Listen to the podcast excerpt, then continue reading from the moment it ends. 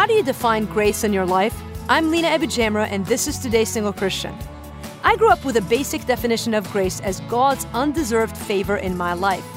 That definition sustained me for a while until I couldn't see God's grace in my life. See, I thought grace would come in the form of a relational well being through marriage, but I'm still single. And I thought undeserved favor would mean success as a best selling writer, but so much for that notion. Consider this definition of grace by Dallas Willard Grace is God working in me what I cannot accomplish on my own. That's a whole lot more dynamic definition of grace, and it's true. Grace is more than just me getting what I want in this life and considering it a bonus. Grace is God doing for me what I cannot do for myself. Grace is life and fellowship with the Father and eternity and wholeness with the Son.